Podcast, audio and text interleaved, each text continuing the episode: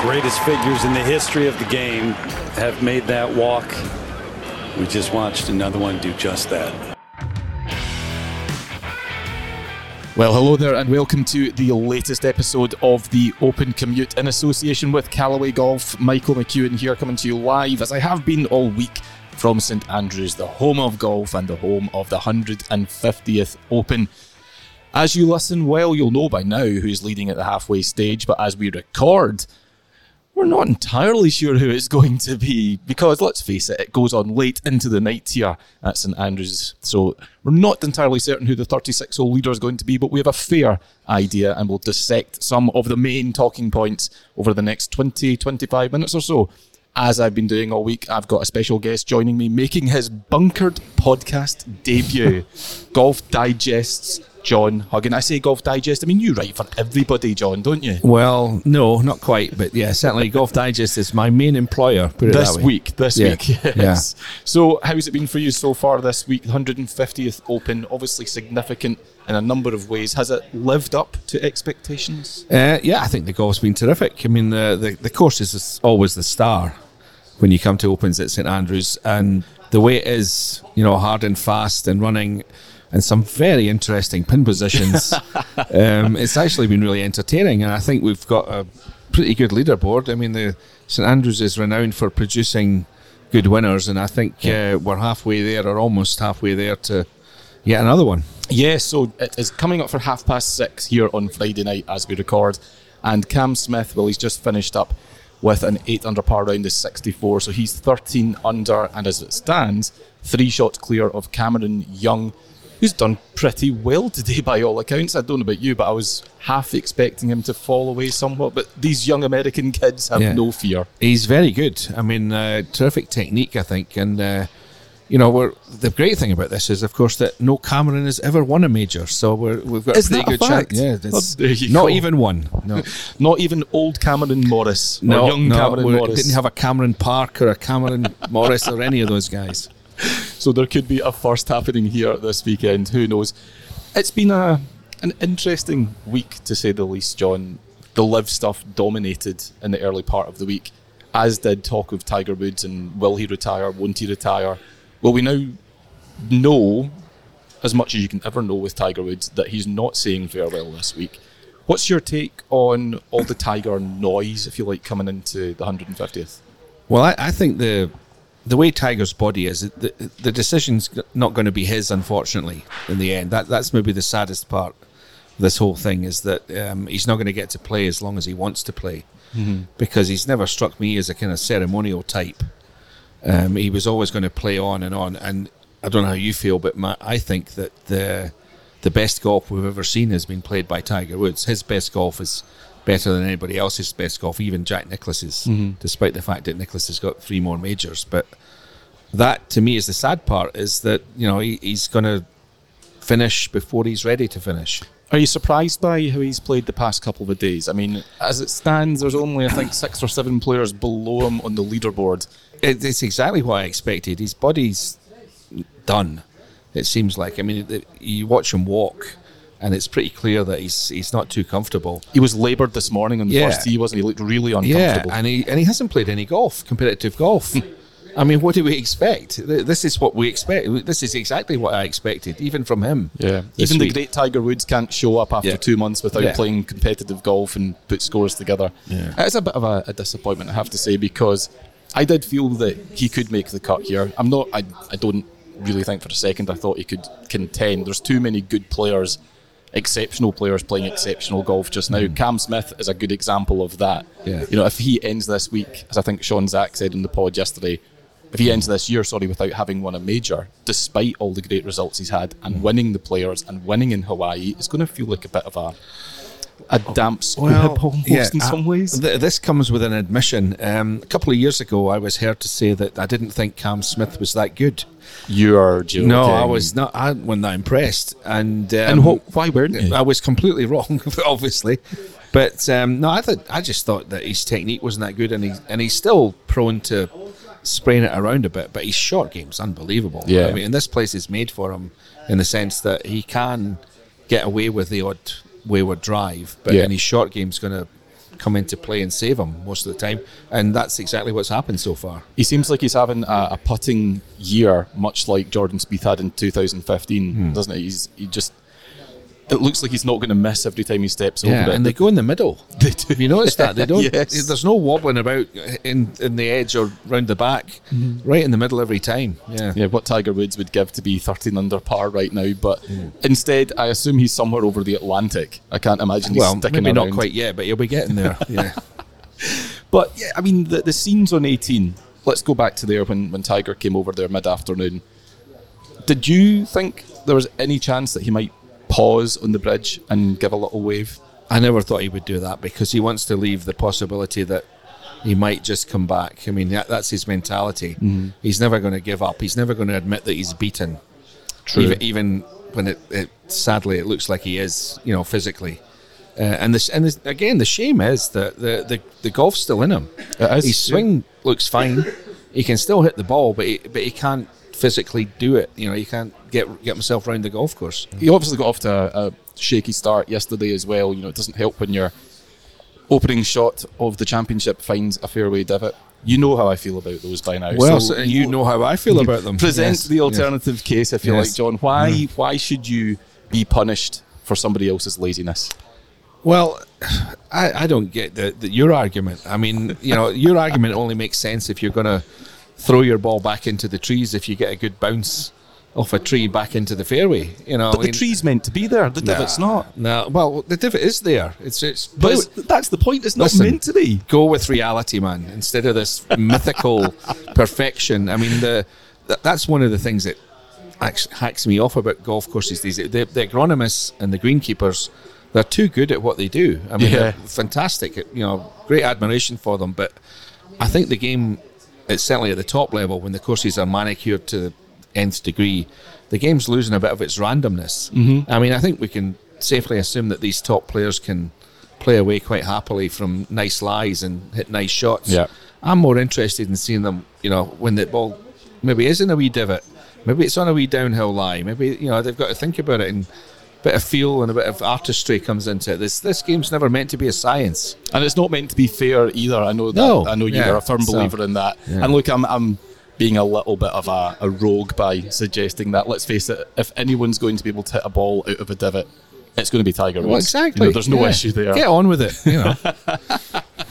You know, Tiger's obviously one of the big names that's missed the cut. Another one being Phil Mickelson. Hmm. What have you made of Phil over the past couple of months, because you obviously did a fantastic piece with him earlier in the year for Golf Digest, where it was almost the the, the first layer of the onion getting peeled back. Yeah, well, he made the, some comments. The, the piece that I did with him, I mean, it was controversial and, you know, outspoken and all the rest of it, and kind of opened our eyes to a few things, but it wasn't career-ending. I mean, it was, you know, it was going to set off the debate, if you like. It was only when the, his comments to Alan Shipnuck in America appeared that basically Phil's life imploded. Mm-hmm. I mean, I don't think we really know everything that's going on behind the scenes with him at the moment. But talk of another book coming he, later this year, exposing well, some yeah, of the gambling stuff as correct, well. Correct, yeah. And he's he's protesting, you know, that he's happy and all that, and life's great and all the rest of it. But he doesn't look.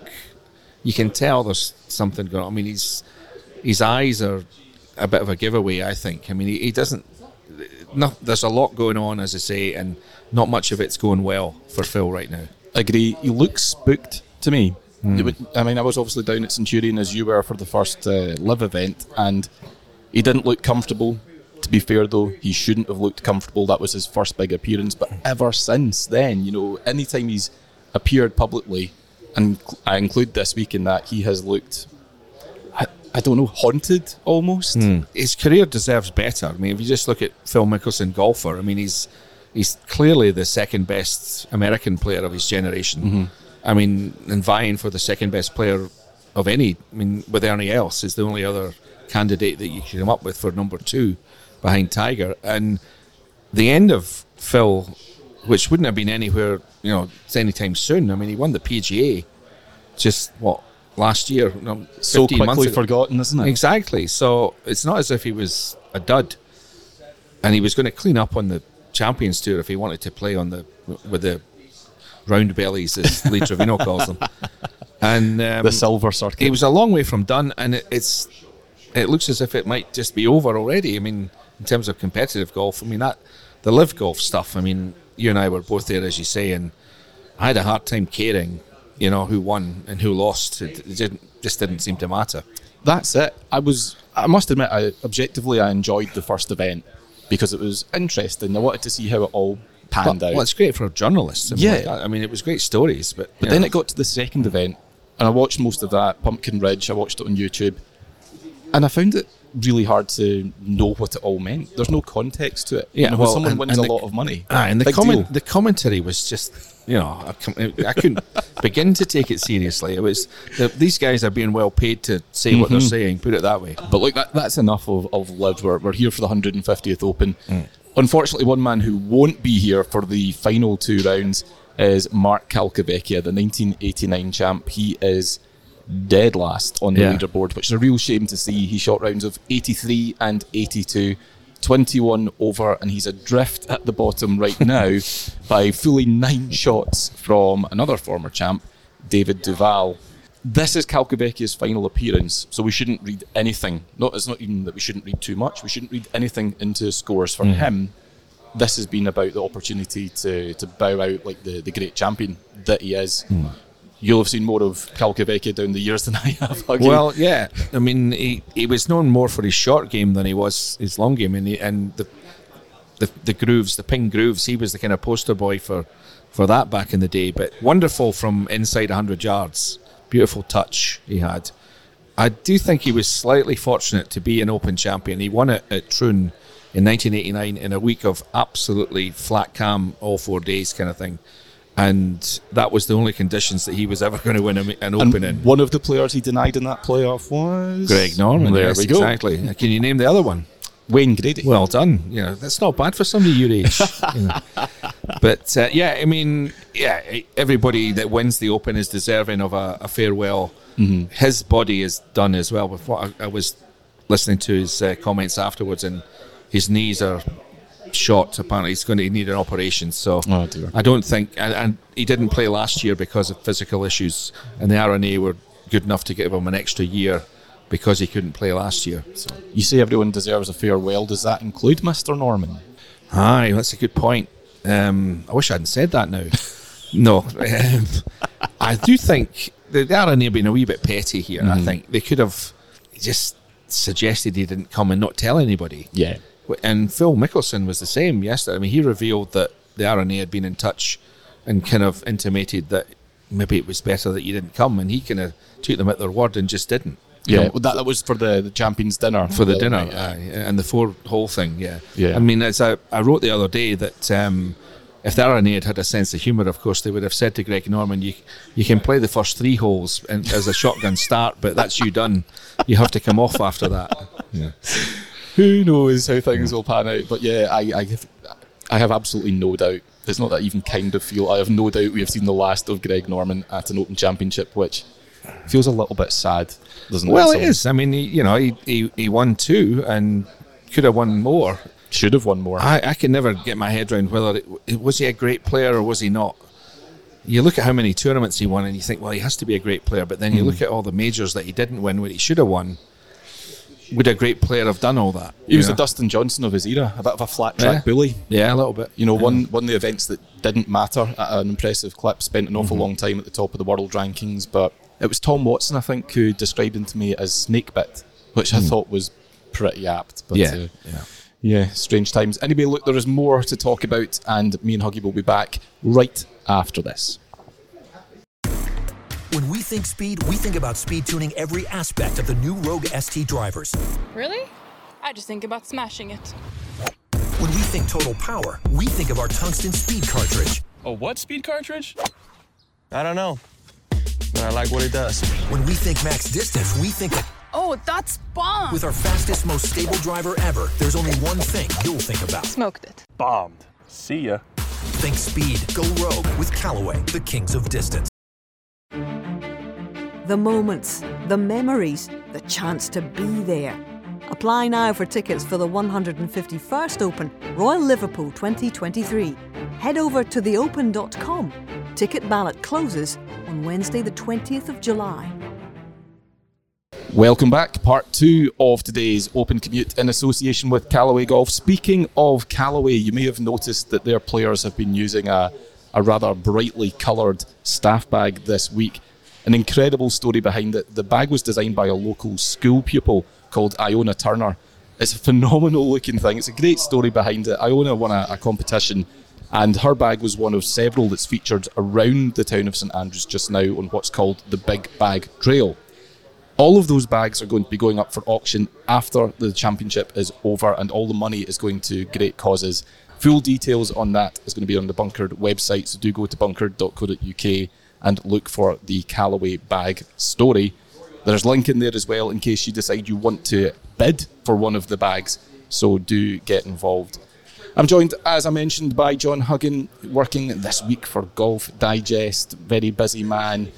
Huggy, I want to look at a couple of other players on the leaderboard just now, one of them being Dustin Johnson. We mentioned him just before the break, the the Greg Norman, if you like, of this era.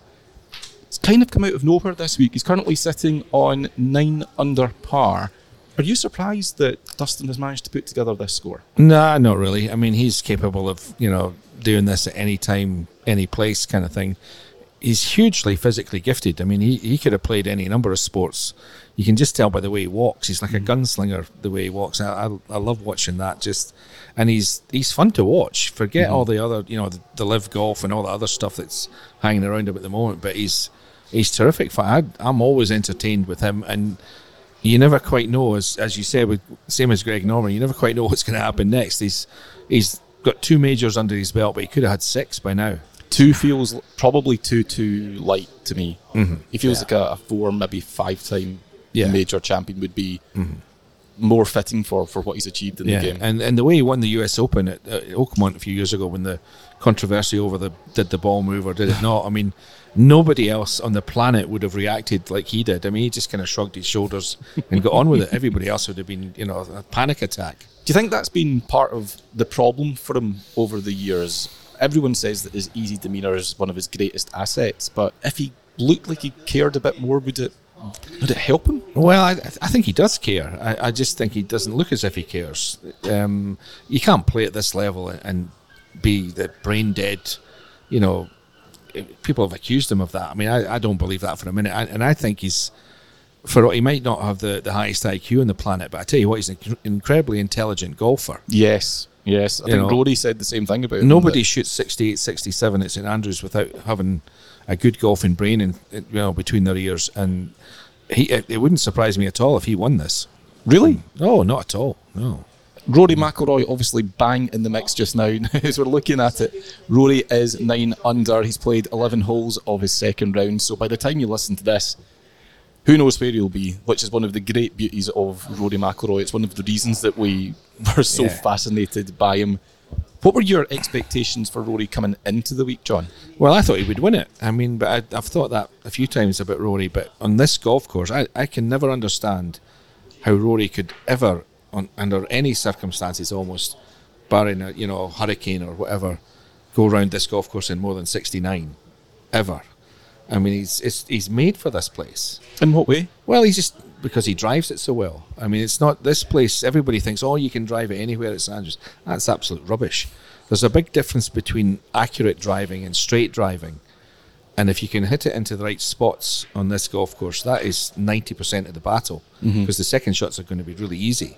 Mm-hmm. But if you're not in the right spot, then it you know becomes quite difficult. And I think Rory's better equipped to to. be that guy than anybody else in the field. Yeah, he's obviously, I think, got quite a good record round here as well. We, he didn't play twenty fifteen because of the, the football injury. Yeah.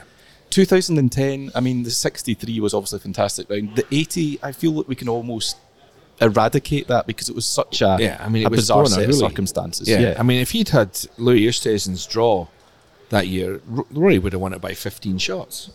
Do you believe that, oh, really? Yes, absolutely. Yeah, I mean, Oosthuizen won it by, what, seven or eight? Mm-hmm. Rory would have won it by double. Out the park. If he'd been off first or second off in the second morning when it was flat calm, he would have shot sixty-three again. you know, there's seventeen shots. Yeah.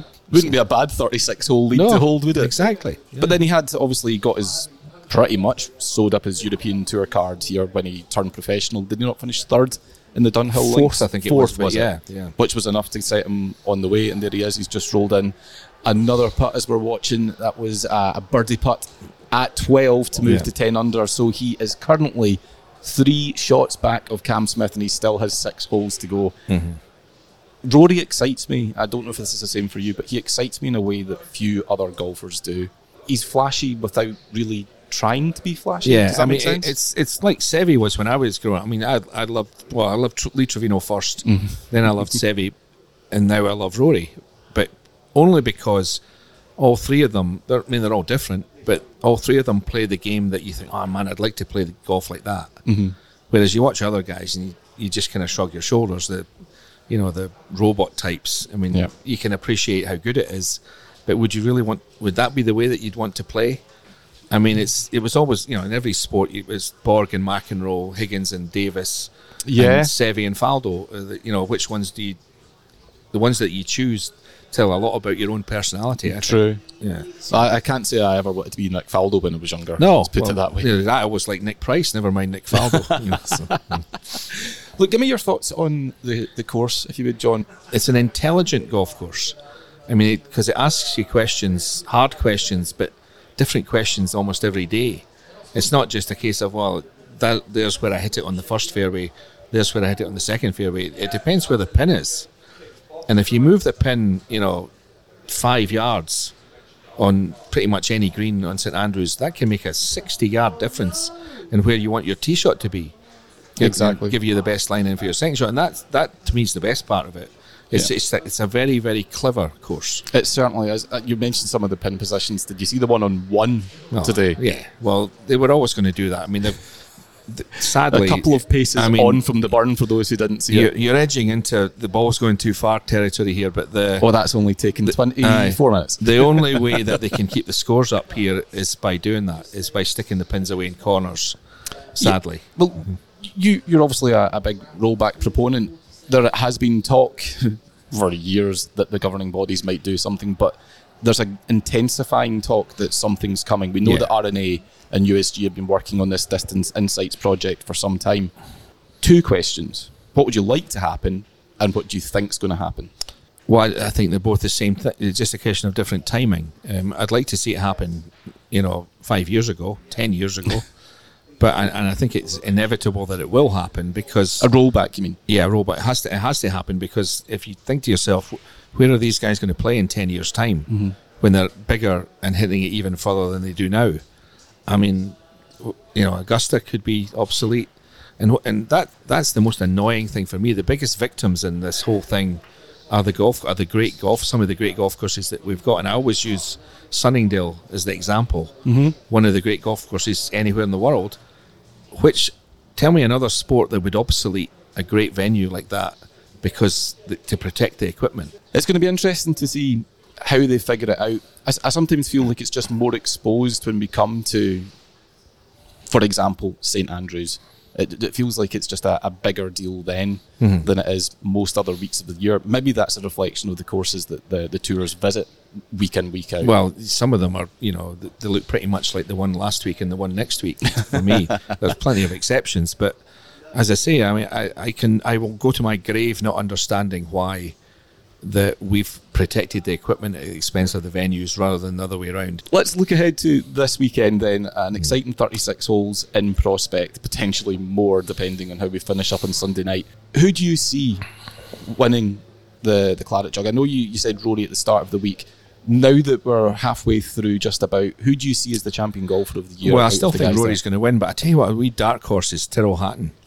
Isn't he just? Yeah, he's, well, he's He's won Dunhill Links here, which is a completely different thing. I mean, totally different. He, he was funny today. I, I was listening to him when he finished. Uh, he shot sixty-six in the second round, and he, he they were drawing the comparison between this week and, and the Dunhill Links. And he said that if they had the pin positions that they had today in the Dunhill Links, the amateurs would take nine hours to go around, which is probably about right because it's a very different animal. Uh, as you know, uh, I mean, the course is softer anyway, and the pins are in the middle of the greens because you've got to get the The, the hackers round in a decent amount hackers. of time. That's probably the most polite word I've heard you Aye. use for them. Um, so it's very different. But, I mean, it, it's still, it, it's the feel of winning at St Andrews is something that mm-hmm. would give anybody a, a buzz. And I think he, he was looking pretty confident. Yeah. You can usually tell with him, you know, because he'll tell you if he's not feeling confident. I always feel like Tyrrell plays his best stuff when he's a little bit pissed off as Aye. well. And there were a few yeah. instances today where the self-chatter started yeah. and you could see he was getting exasperated. Yeah. But there's a line with him, and, and he touched on it again earlier today. He said that, you know, that's his normal reaction uh-huh. to, to a bad shot. But it's only when he starts, when he crosses a certain line, does he start to actually hurt his performance. But, mm. the, you know, the, the, oh, my goodness, you know, the arms going up. Histrionics. The, thrown, the club goes down on the ground. I mean, that's nothing to him. Yeah. He's forgotten about that long before he gets to the next shot. Yes, exactly. So we, we make more of it than he does, I think. Unquestionably. Yeah. So you think Rory to win, Tyrrell Hatton, dark horse. But I don't think Smith and Johnson are going to go away. Um, I'm not sure about Cameron Young. It might just get too much for him. And look, there's by the Scotty Scheffler, by the way. Yeah, he's, he's th- under there's par. a few guys hanging around. Yeah, and Hovland, I like Hovland. He's not been playing great recently, but he's, he's showing signs. And Fitzpatrick's... You know, what a great race from him. He's on the edge of being too far away, but he's still the right side of that edge. Yeah, he's six mm. under par just now, yeah. the, the U S Open champion. Mm. I know Billy Foster, he spoke on this podcast a few weeks ago, is desperate for a win round here. That's Aye. the one thing that he wants. Yeah. And he's only probably got a couple of years left in him, by his own admission, so mm. maybe it's this week or not at yeah. all. For, for and Billy. Then, of course, there's Barclay Brown. What a story. Yeah, I mean, I'm not that surprised. That I mean, when you come to the Open... and you get the top British amateurs, this is what they're very familiar with, because mm-hmm. they play all the top events, on just about all of them, on, on a links. That's true. So links yeah. golf is, is more familiar to them than than the top professionals. Yeah, Barclay Brown, English amateur, he yeah. is also six under par just now, and currently in a tie for twelfth. Mm-hmm. You're right, when you think back, geez, well, two, two thousand fifteen, last time we were here, Paul Dunn had a, an incredible run at yeah. it. Even before that, two thousand five, Eric Ramsey mm-hmm. and Lloyd Saltman obviously ended up with the, the silver yeah, medal. Exactly. Before we go, I'm going to ask you, obviously not for predictions, we've got that. I want to know, though, in all the Opens that you've covered, what is the one that stands out most and strongest in the memory? Well, it's not one I covered. It's one I was just present at. If that right, okay. Can allow me to go there. That's fine, I'll allow it. It would be nineteen seventy-two at Muirfield. Oh, really? I was eleven going on twelve. um, my birthday's in a couple of weeks, so um, I was just about to turn twelve. And I witnessed firsthand two or three things that have stuck with me forever. Okay, go for it. Uh, I saw Tony Jacklin take six at the par three thirteenth. I can't remember if it was the second or the third round. And he ended up losing, you know, dramatically. Oh, back up the hill. Yeah, yeah. the par, the wee par three. He took a six, got in Oof. the bunker and couldn't get out. The other thing, the second thing is that I, for reasons that still escape me, I went out and watched Bobby Locke play nine holes. Bobby Locke was well past his best at yeah. that one. He won the Open four times back in the day. But I watched him play the front nine at Muirfield, and he couldn't reach some of the par fours and two at the age he was at, but he shot thirty-seven with eleven putts. Oh, and it was, it was a total education for somebody my age. eleven putts? To watch somebody score as well as that without actually being able to reach some of the holes in two. Probably the most underrated Open champion oh, of all time. I th- he? he was. I. I tell you what, this is maybe slightly controversial, but I think he was better in the early fifties than Hogan and Snead and Nelson. Really, they chased him out of America, you know, because he was too good for them. He was winning too often. That's exactly why they give him, you know, the heave ho. He was better than those guys. We can't be having Think that. Think about that. Someone upstaging an American, yeah, an American yeah. favourite at that. Yeah. And the last thing with Muirfield seventy-two was that I was standing by the green, the seventeenth green on the last day when Trevino chipped in for his for his par to break Jacklin's heart. And I saw Jacklin do the, the three putts after that. Mm. So that, I mean, it's fifty years ago now, but that's still the Open that sticks with me. There you go. Maybe this will be the one that supersedes that, depending on what happens well, in you never know. The next couple of days. Yeah. That That is the great mystery and pleasure of this championship. Huggy, been an absolute delight having you on. Let's not leave it so long next time. Please come back sometime soon. Will do. And yeah, to everyone listening, thank you very much indeed for your time. We're almost there. We're another day closer to knowing who's going to be the winner of the one hundred fiftieth Open Championship. Stay tuned to bunkered dot co dot U K for all of the latest updates as it happens. Stay across our social media. Until tomorrow, thanks very much for listening. Bye bye for now.